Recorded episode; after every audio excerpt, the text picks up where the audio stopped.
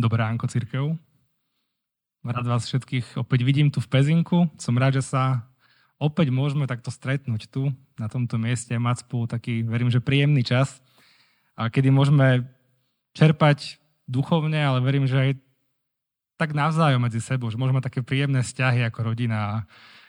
Je super tu takto byť, takto ráno prísť, dať si kávičku, skončiť bohoslužby, opäť pokecať, pošerovať alebo pozdierať, čo máme kto nové, ale sme tu aj preto, aby sme počuli Božie slovo a tak poďme dnes do toho. A teda, ako už Erika spomenula, budeme pokračovať v našej téme alebo tej sérii kázy na október, ktorá hovorí o tom, či dáva Boh zmysel. A v rámci tejto témy sa snažíme zodpovedať niekedy možno celkom ťažké otázky, týkajúce sa zmyslu života a toho, či vôbec kresťanstvo a samotný Boh dávajú zmysel. Či tu nesadíme len tak, aby sme si posedeli a práve spolu poklebetili, porozprávali sa. A či vlastne tá naša viera obstojí v tom dnešnom postmodernom svete. A Robči v prvých dvoch častiach tejto série hovoril o tom, či zdravý rozum a kresťanstvo sa navzájom nejakým spôsobom vylúčujú a či kresťanstvo ide proti zdravému rozumu. A poukázal na to, že to tak úplne nie je a že kresťanstvo nie je len nejaká viera, ktorá sa nezakladá na ničom a porovnal ju s vierou zdravý rozum, lebo aj to je vo finále nejaká viera, ktorá sa ale tiež zakladá na tom, že veríme v nejaké definované presvedčenia, ktoré sa ale tiež nedajú úplne dokázať. A minulý týždeň otvoril otázku, čo vlastne je zmyslom života. A vravel o tom, že našim zmyslom života môže byť rodina, kariéra, peniaze a podobne. A všetko to je ale iba dočasné. Môžeme o to kedykoľvek prísť. A navyše medzi sebou tieto veci značne kolidujú a nie je možné sa plne venovať všetkému. Že? A ten kresťanský zmysel života hovorí trocha ináč. On hovorí o tom, že potrebujeme obnoviť ten náš vzťah s Bohom a byť zachránený v konečnom dôsledku. Toto dáva ten najväčší zmysel. Byť zachránený pre väčší život. A ja odporúčam si obe kázne vypočuť na našom webe alebo na podcastových platformách. A teraz už poďme ďalej. A dnes budeme pokračovať ďalej, ako už Erika spomenula. Budeme dnes hovoriť o takej téme, ktorá ešte pred pár týždňami bola celkom taká, celkom rezonovala v slovenskej spoločnosti, keďže sme tu mali parlamentné voľby a boli také dva prúdy, alebo teda minimálne dva prúdy. Jedna, jeden prúd hovoril primárne o tej slobode a druhý hovoril viac o takom tom autoritárskom príklone, a, a autoritárskom spôsobe vládnutia hovoril možno o nejakej forme obmedzovania aj tej slobody, inšpirovaný často aj krajinami, kde stále tento spôsob vládnutia ešte je. A práve o slobode budeme hovoriť aj my dnes. Je to ťažká téma, takže prosím aj potom tak rozlišujte, či to, čo hovorím, či, je, či aj vám dáva takto zmysel. Možno sa pýtate Ducha Svetého, či vám to tiež takto hovorí. A teda tou našou dnešnou otázkou je byť slobodný, možno s otáznikom byť slobodný, a možno podotázka, ako byť slobodný. Každý z nás by chcel byť slobodný, že? Asi to tak dáva nejako od prírodzenosti zmysel. Ako vôbec ale slobodu môžeme definovať? Je nejaká jedna definícia, ktorá hovorí úplne presne, čo sloboda je? Ak by sme sa trocha pogooglili po internete a pohľadali nejaké definície, tak ich je viacero. A jedna z tých takých úplne že základných, jednoduchých, ktorá zatiaľ bude nám stačiť, hovorí o tom, že sloboda znamená robiť, čo sa nám zachce. Naša západná kultúra považuje slobodu popri spravodlivosti a rovnosti za jednu, ak nie najdôležitejšiu hodnotu našej spoločnosti. Často, ak chceme merať pokrok našej spoločnosti, či je dostatočne vyspelá, tak väčšinou to meria práve podľa počtu slobod, ktoré dá na spoločnosť ponúka.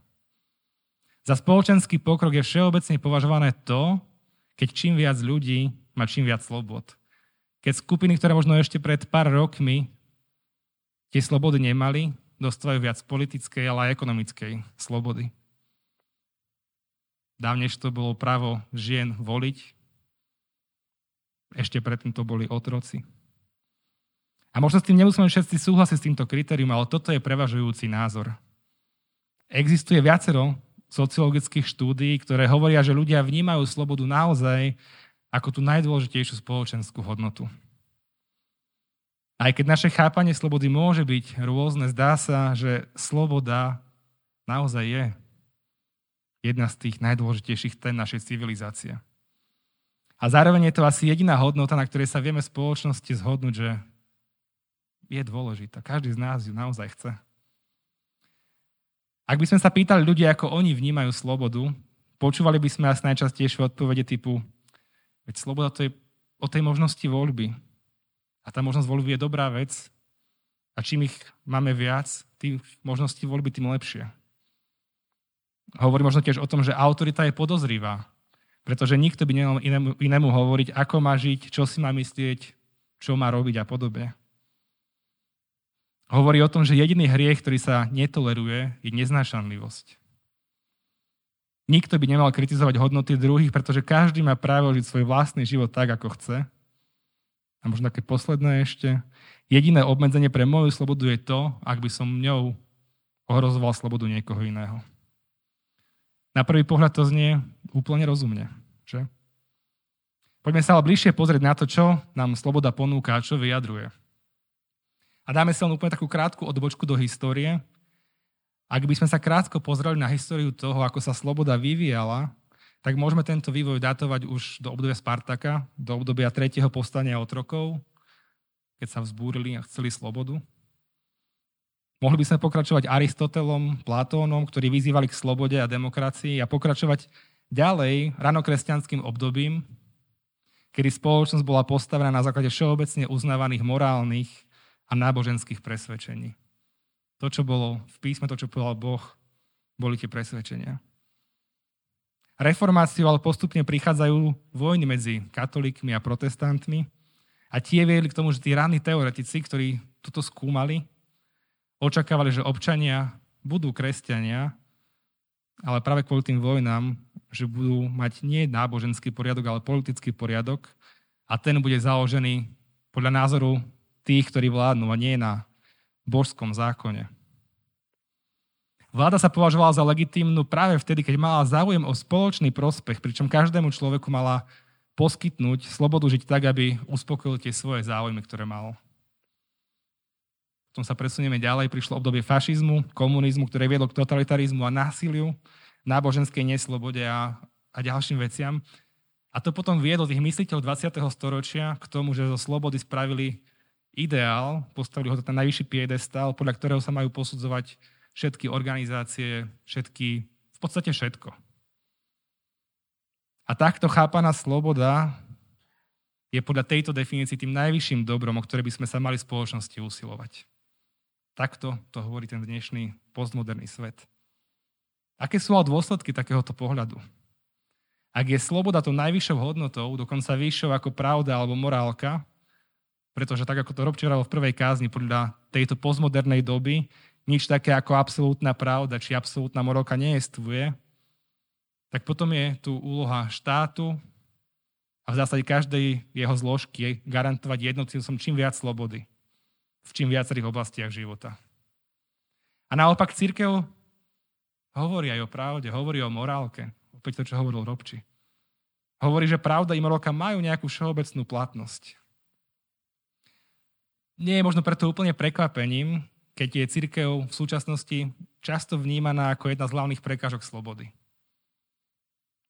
A nejde tu už len o právo jednotlivca odmietnúť ten církov predpisovaný pohľad na svet či kresťanskú etiku, ale aj akýkoľvek vplyv církvy na spoločnosť. V minulosti práve církev bola tá, ktorá definovala pohľad na svet. Čo sa teda zmenilo od tej minulosti, keď církev mala taký ten, povedzme, dobrý vplyv na to, čo sa stalo dnes. Čo bol ten, možno ten tradičný pohľad a čo je ten súčasný a to súčasné presvedčenie, ktorý vedie k aktuálnej situácii. Ja som to rozdelil do takých štyroch bodov asi. Ten tradičný pohľad hovoril o tom, že spoločnosť bola oveľa homogénnejšia. Tí ľudia, ktorí boli, vtedy žili, zdieľali väčšinou podobný svetonázor, Kdežto dnes ten súčasný pohľad je, že spoločnosť je viac rôznorodá, kultúrne, politicky, nábožensky, ale aj hodnotovo. Nakoniec to môžeme vidieť aj u nás, v našej krajine. Ten tradičný pohľad hovorí, že právo na slobodu jednotlivca sa odvodzuje od toho, že sme stvorení Bohom, alebo že sme racionálne bytosti, alebo že máme slobodnú vôľu. Ale ten súčasný hovorí o tom, že človek je slobodný, pretože tu nie je žiaden Boh, žiaden kozmický poriadok, nič nás nenadraďuje nad zvieratá, žiadna absolútna pravda neexistuje, neexistuje žiadne morálne absolútno. V tom tradičnom pohľade sa svet riadi jasnými pravidlami, ktoré sú dané Bohom alebo prírodnými zákonmi. A ten súčasný pohľad hovorí, že svet je vo svojej podstate svojvoľný, náhodný, neistý. A taký posledný bod. Hodnoty sú dané Bohom alebo spoločnosťou v tom súčasnom, pardon, tradičnom pohľade na svet. A ten dnešný hovorí, môžem si brať svoje vlastné hodnoty a formovať svoj život úplne podľa svojich vlastných predstav pokiaľ tým neohrozujem slobodu niekoho iného.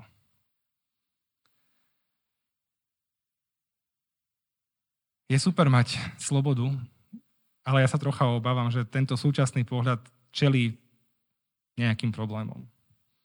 A ten najväčší je ten, že svet takto úplne nefunguje. Aby ste ma chápali, ja som silným zastancom demokracie a slobody. Teraz sa nehovorím, pretože ju chcem nejako zrušiť, ani náhodou, práve naopak. Ak je ale sloboda definovaná ako absencia akýchkoľvek limitov alebo obmedzení, ak je definovaná ako, ako absencia obmedzení pri akejkoľvek mojej voľbe, ak som slobodný len vtedy, ak môžem robiť len to, čo chcem, tak toto je v skutočnosti logicky nemožné. V tomto zmysle je nemožné žiť absolútne slobodne. Prakticky to totiž nie je možné dosiahnuť z čisto logických dôvodov. Prečo? Skúsme sa nad tým zamyslieť a skúsim to vysvetliť. Každý z nás totiž čeli vo svojom živote vnútornému konfliktu záujmov. Čelíme skutočnosti, že mnohé naše túžby a možnosti voľby si navzájom odporujú. A tu nastáva podobný konflikt, o ktorom už hovoril aj Robči v tých minulých kázniach. Tento sa ale týka slobody samotnej. A ja dám konkrétne príklady, kde to môžeme úplne krásne ilustrovať. Keď som bol dieťa, sníval som o tom, že raz budem veľkým futbalistom. Budem hrať niekde v Reále Madrid. Bola to krásna predstava, že? Zároveň som ale chcel tráviť čo najviac času so svojimi kamošmi, byť s nimi von, hrať sa. A nie celé dny len trénovať, aby som sa takým futbalistom stal. Mal som teda také dve voľby. Ak by som venoval priveľa času zábave s priateľmi, Značne by to ohrozilo moju futbalovú kariéru. A naopak, ak sa budem venovať naplno tréningu, nebudem mať toľko priestoru na zábavu a na hru. Chcem oboje, ale oboje nemôžem mať v takej miere, ako by som chcel. A keďže tu dnes stojím, tak viete asi, čo som si vybral. Skúsme ešte iný príklad. Starší muž si chce vychutnať čas s vnúčatami. Tieto chvíle má veľmi rád, naozaj s nimi rád trávi čas. Zároveň sa nejakým spôsobom neobmedzuje v tom, čo je, všetko funguje v poriadku, ale postupne prichádzajú zdravotné problémy. Lekár mu povie, ak nebude dodržovať prísnu životosprávu, nemusí to skončiť úplne dobre. A opäť má tú voľbu pred sebou. Ako sa mu ten muž rozhodnúť? Čo, čo má robiť? Chce Oboje, ale oboje proste mať nemôže. A toto je tá skutočná zložitosť a realita nášho života. Ako teda funguje sloboda, ak si tie naše požiadavky alebo naše túžby navzájom odporujú? Nechcem byť na jednej strane priputaný na lôžku ani zomrieť, na druhej strane ale tie koláče vyzerajú tak super a tak by som si z nich dal. Ako ľudia si musíme uvedomiť, že musíme dokázať prijať obmedzenie niečoho. Nie je všetko iba o slobode. Je nemožné mať slobodu v oboch oblastiach. Aj veľa jesť a dobre jesť, aj byť úplne potom zdravý. V skutočnom živote existuje totiž mnoho slobod a nikto z nás ich nemôže mať všetky. A dokonca si dovolím tvrdiť, že ich môžeme mať len veľmi obmedzené množstvo. Otázka teda neznie, ako žiť v úplnej slobode, lebo to sa nedá, zjavne, ale skôr, ktorá sloboda je pre nás dôležitejšia a ktoré nás viac oslobodzuje v tých našich životoch. Skutočná sloboda totiž nespočíva v tom, že si môžem robiť, čo chcem, ale je to skôr taká strategická, premyslená a uvažená strata niektorých mojich slobôd v prospech získania iných, ktoré majú pre mňa väčšiu hodnotu. A radšej teda obetujem to, ten dobrý koláčik, aby som, ja ešte nie som starý, ale keby máte vnúča, tak radšej obetujem ten koláčik, aby som mohol byť s tými svojimi vnúčatami a byť zdravý. A niektorí mohol namietať, že OK, ale veď sloboda je stále v tom, že si každý z nás vyberá, čo mu dá prednosť z týchto vecí. V skutočnosti si veci ale často nevyberáme a skôr ich vzhľadom na svoje ciele rozpoznávame a podriadujeme sa im. My si slobodu úplne nevytvárame. My sa jej podriadujeme, podriadujeme sa daným možnostiam a podriadujeme sa tým, ktoré sa nám javia ako ti najrozumnejšie. Radšej si dá ten zeleninový tanier, ako ten koláčik. Je to rozumnejšia voľba. Ak chce človek poznať slobodu, ktorú mu, ktorá mu dáva zdravie, musí rešpektovať pravidla zdravého životného štýlu a životosprávy. Ak chce športovec poznať radosť z víťazstva, musí podriadovať, sa podriadovať prísnej disciplíne, tréningu, životospráve a rešpektovať pravidlá hry. Bez toho to nejde. Nemôže si len tak futbalista niekoho tam napadnúť, proste dostane červenú kartu a je vylúčený a nemôže tým pádom ďalej pokračovať. Ak chce mladý pár poznať slobodu lásky a pokoja vo vzťahu, musí rešpektovať pravidla medziludských vzťahov. Ak ich nerešpektujeme, ak nerešpektujeme tieto rôzne pravidla, veľmi rýchlo narazíme na to, že tá naša sloboda nefunguje úplne tak, ako by sme si predstavovali. A preto ľudia prichádzajú s ďalšou definíciou slobody, chcem si žiť ako ja chcem a nikto nemá právo mi do toho hovoriť. Aj toto je ale čiastočne len ilúziou pravdy, pretože navzájom sa ako ľudia potrebujeme a nevyhnutne patríme a interagujeme jeden s druhým. Ja potrebujem iných ľudí, aby som dokázal fungovať a verím, že aj iní potrebujú mňa. Keď som bol dieťa, nedokázal som sa sám o seba postarať. Potreboval som svojich rodičov. Ako zamestnanec potrebujem svojho zamestnávateľa a zamestnávateľ potrebuje mňa. Ako podnikateľ potrebujem svojich klientov a moja rodina, manželka, dieťa potrebuje mňa ako otca rodiny. A v tomto je opäť ľahké zaujať ten postoj. Ja nebudem, keď nebudem nikomu z týchto ľudí ubližovať, budem v tom úplne slobodný. Ale ani tento limit úplne nefunguje, lebo Všetci máme ináč definované, čo znamená niekomu ubližovať. Tú hranicu má každý z nás nakreslený niekde úplne inde. Pre niekoho je úplne v pohode tráviť v práci 16 hodín denne a prísť sa domov vyspať, keď, aj keď doma máte dieťa a manželku. Tomu druhému sa toto správanie vôbec nemusí páčiť a naozaj mu ubližuje. Sloboda jedného robiť niečo neznamená, že je to, že tým neubližuje niekomu ďalšiemu. A toto je ten problém. Ako vieme vyhodnotiť, či niekomu ubližujeme to našou slobodou, alebo neubližujeme? Z toho nám jasne vychádza, že nemôžeme si žiť, ako sa nám samým záchce, pretože to do veľkej miery ovplyvňuje naše vzťahy a aj ľudí okolo nás. Sloboda jednotlivca, záujem len o seba samého, o svoje žiadosti, o, o svoje slobody v dlhodobom horizonte fungovať nemôže. Ak vstúpim do nejakého vzťahu, čiže to manželský, partnerský, pracovný, priateľský, naša nezávislosť a sloboda je okamžite obmedzená. To je taký paradox, že? Ale je to tak. Kým som ja nemal manželku a dieťa, mohol som si každý deň robiť, čo som chcel. Mohol som si zarať volejbal, tenis. Jeden deň si oddychnúť. Ale aj tak na mňa bol závislý ostatný. Keby som neprišiel na ten tenis, ten druhý človek nemá s kým hrať. Ak by som neprišiel na volejbal, tá skupina nemá hráča. Predstavte si, že ste vo vzťahu, už takom vážnom vzťahu, ale len tak na týždeň odjete z domu. Nikomu o tom ani nepoviete, veď to je moja sloboda, prečo nie? Ja som slobodný muž. Nikomu sa v ničom nemusím zodpovedať. Ja sa obávam, že takýto vzťah by vám dlho nevydržal. Nemôžeme byť úplne slobodní a zároveň byť v pevnom vzťahu. Vo vážnom vzťahu ide Dokonca tá nezávislosť a sloboda, alebo strata týchto, tejto slobody ďaleko za hranice toho každodenného programu, ktorý máme. Bežne to je o tom, že jasne chcem sa vidieť s rodinou, prídem domov z práce, pohrám sa s malým.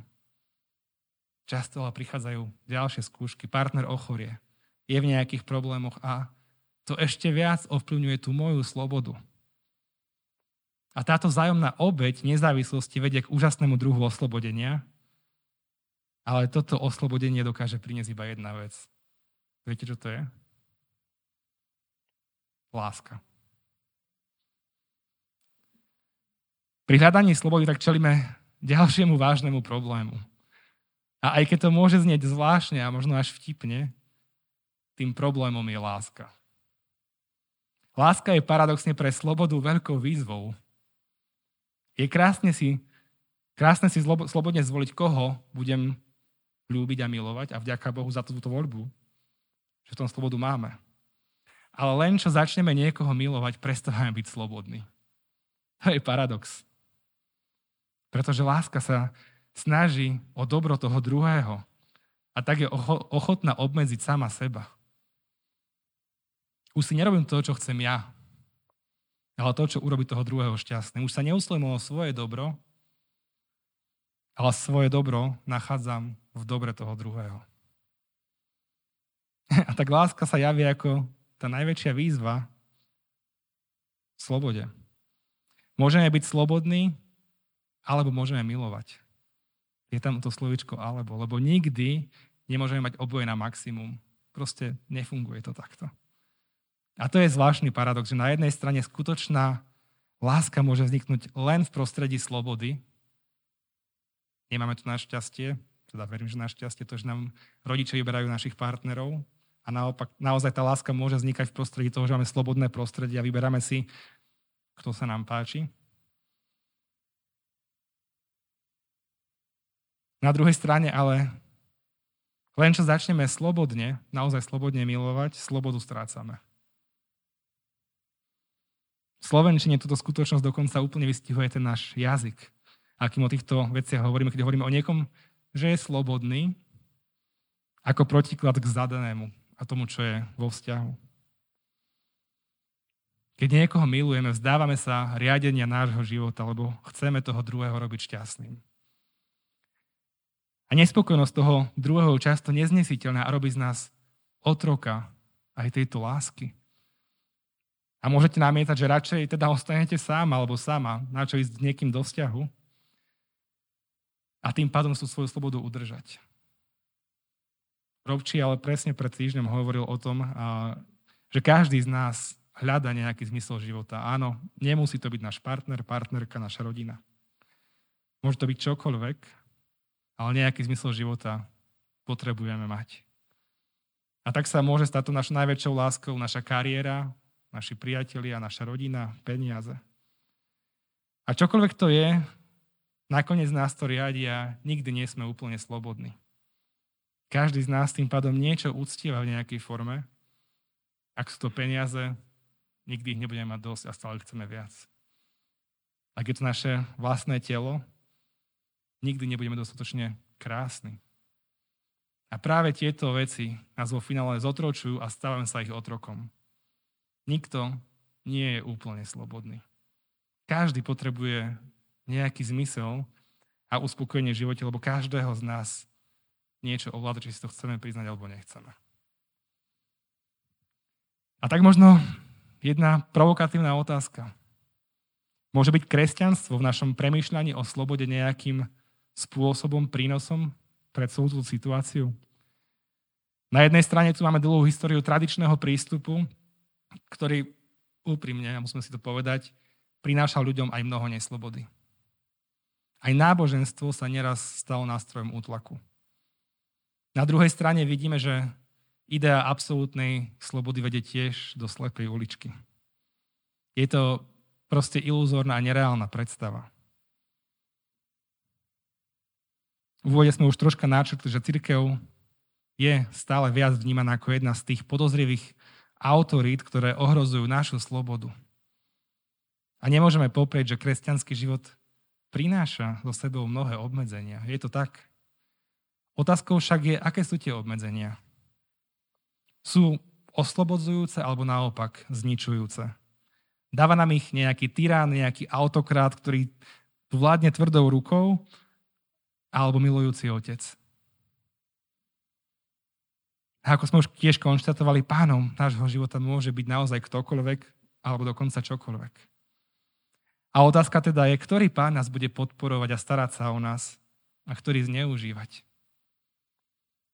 Ak by Boh, ako ho opisuje Biblia, neexistoval, museli by sme urobiť pána z nejakej stvorenej veci, ktorú tu máme, aby sme ju mohli uctievať. A nech to je čokoľvek, on nás to vo finále potrestá vnútorným strachom, ak nedosiahneme ten cieľ, za ktorým sme išli. Ak tých peňazí nie je dosť, ak, mám, ak mám peniaze, stále ich chcem viac. Ak vážim po kráse, stále chcem byť krajší. Čo teda, ak existuje ten pravý Boh, o ktorom čítame v Biblii, aký je? Čo ak naozaj prišiel na túto zem zomrieť na kríž za naše hriechy? Potom existuje jeden pán, ktorý nás nepotrestá, ale odpustí nám. To samozrejme neznamená, že tento Boh na nás nekladie žiadne obmedzenia. Všetci žijeme pre niečo a každý ten pán v úvodzovkách nášho života nás nejako obmedzuje. Čo môžeme a čo nemôžeme urobiť. Ak ale žijeme pre toho, ktorý nás stvoril, ktorým sme boli stvorení a aj vykúpil, ja verím, že berieme na seba oslobodzujúce obmedzenia. Boli sme totiž stvorení, aby sme poznávali Boha, slúžili mu a milovali ho. To bol prapôvodný účel. Ak, hovorím, ak čítame to, alebo tak berieme to, čo nám berie, dáva Biblia.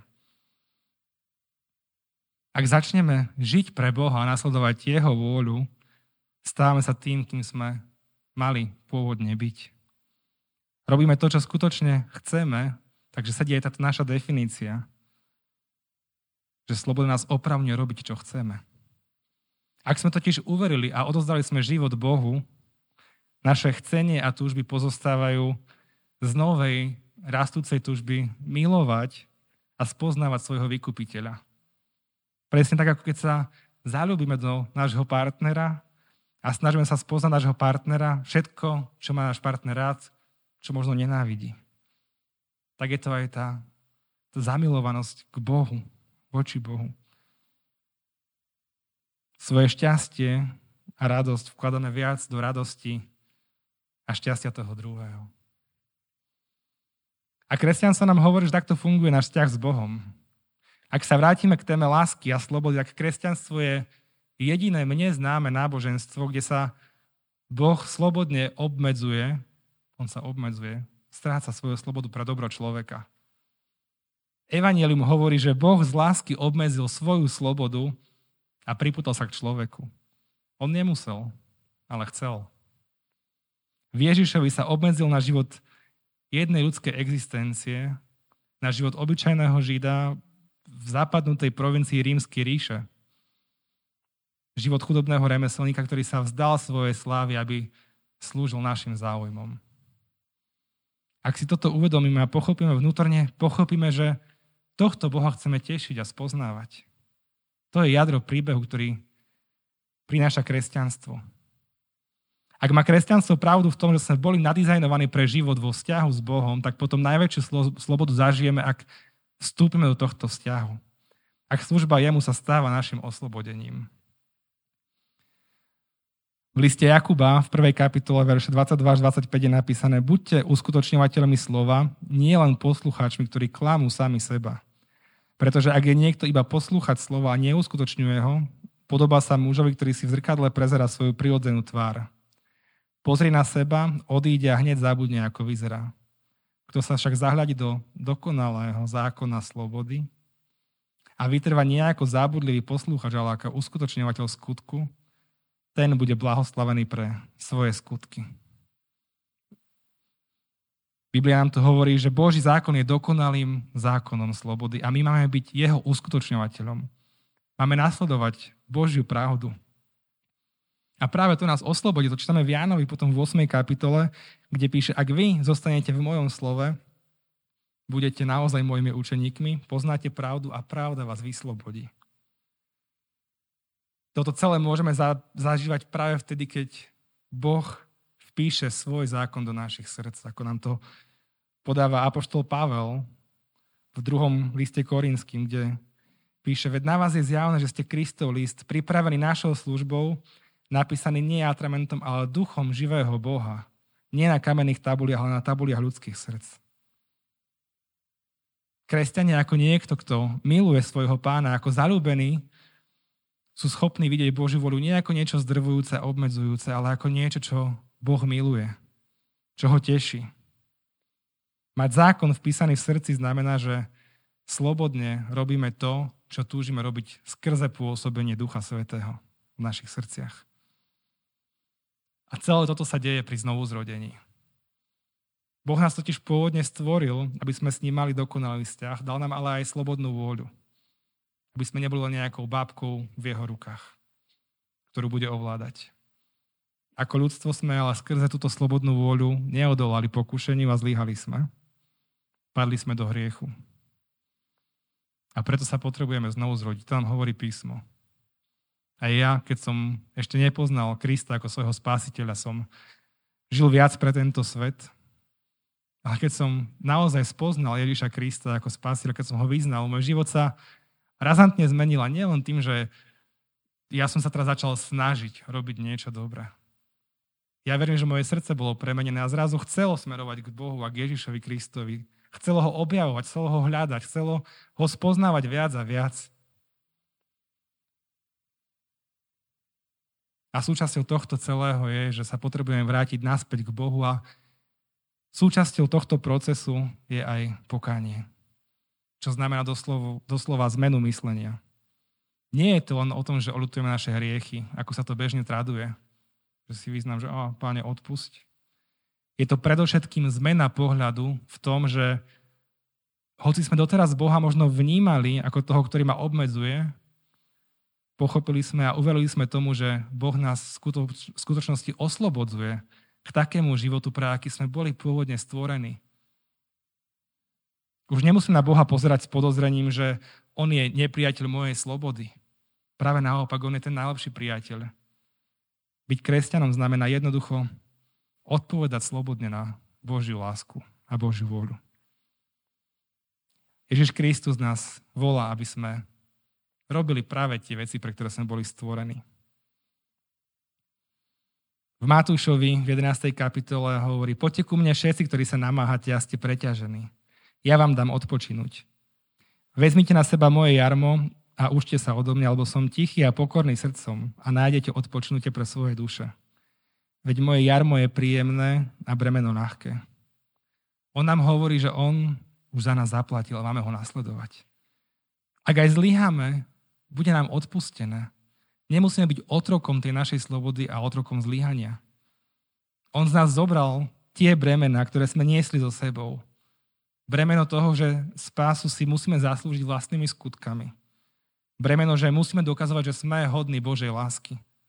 Toto je Ježiš Kristus a toto je náš nebeský Otec. Jediný pán, ktorý dáva uspokojenie, aj keď ho sklameme.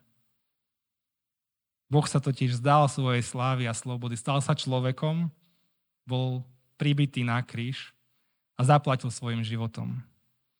A tak moja otázka možno na záver je, ako si sa ty vzdal, vzdala svoje slobody? Lebo on sa vzdal svoje slobody, aby sme mohli obetovať my tú našu pre neho. V Jánovi v 8. kapitole 36. verš napísané, ak vás teda syn vyslobodí, budete naozaj slobodní. A v liste Galatianom v 5. kapitole, lebo vy ste povolaní pre slobodu. My sme povolaní pre slobodu, bratia a sestry. Len aby sloboda nebola zámienkou pre telesnosť, ale navzájom si slúžte v láske. A toto je sloboda, ktorú nám ponúka Boh. To je práva duchovná kresťanská sloboda, ktorá srdce oslobodzuje od všetkých hriechov, zákonov a prikázaní.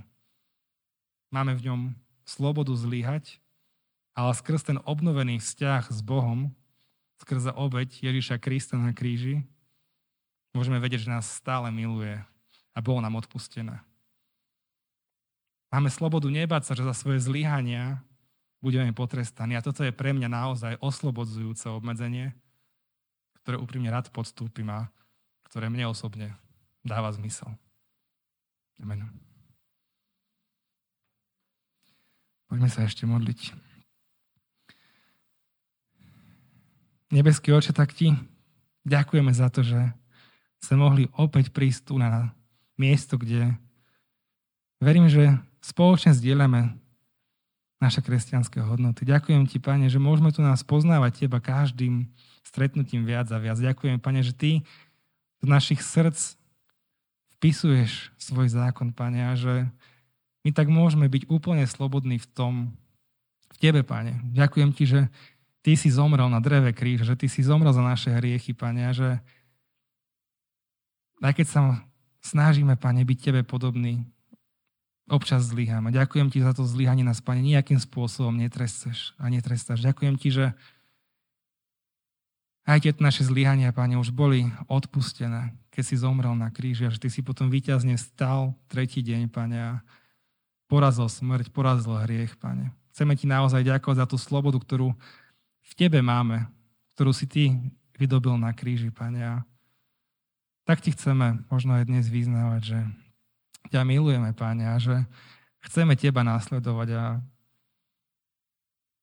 tak vyznávať, že v Tebe dáva nejak tak všetko zmysel, Pane. Ďakujeme Ti za naozaj za Tvoju obed na kríži, za to, že Ty si nás tak miloval, že si sa ponížil, obmedzil svoju vlastnú slobodu, aby si mohol prísť tu na nás svet a vykúpiť nás z našich hriechov, Pane. Ďakujeme Ti, že sa nemusíme snažiť ospravedlniť skutkami, Pane, ale že Ty si naozaj nás už ospravedlnil svojou krvou. Amen.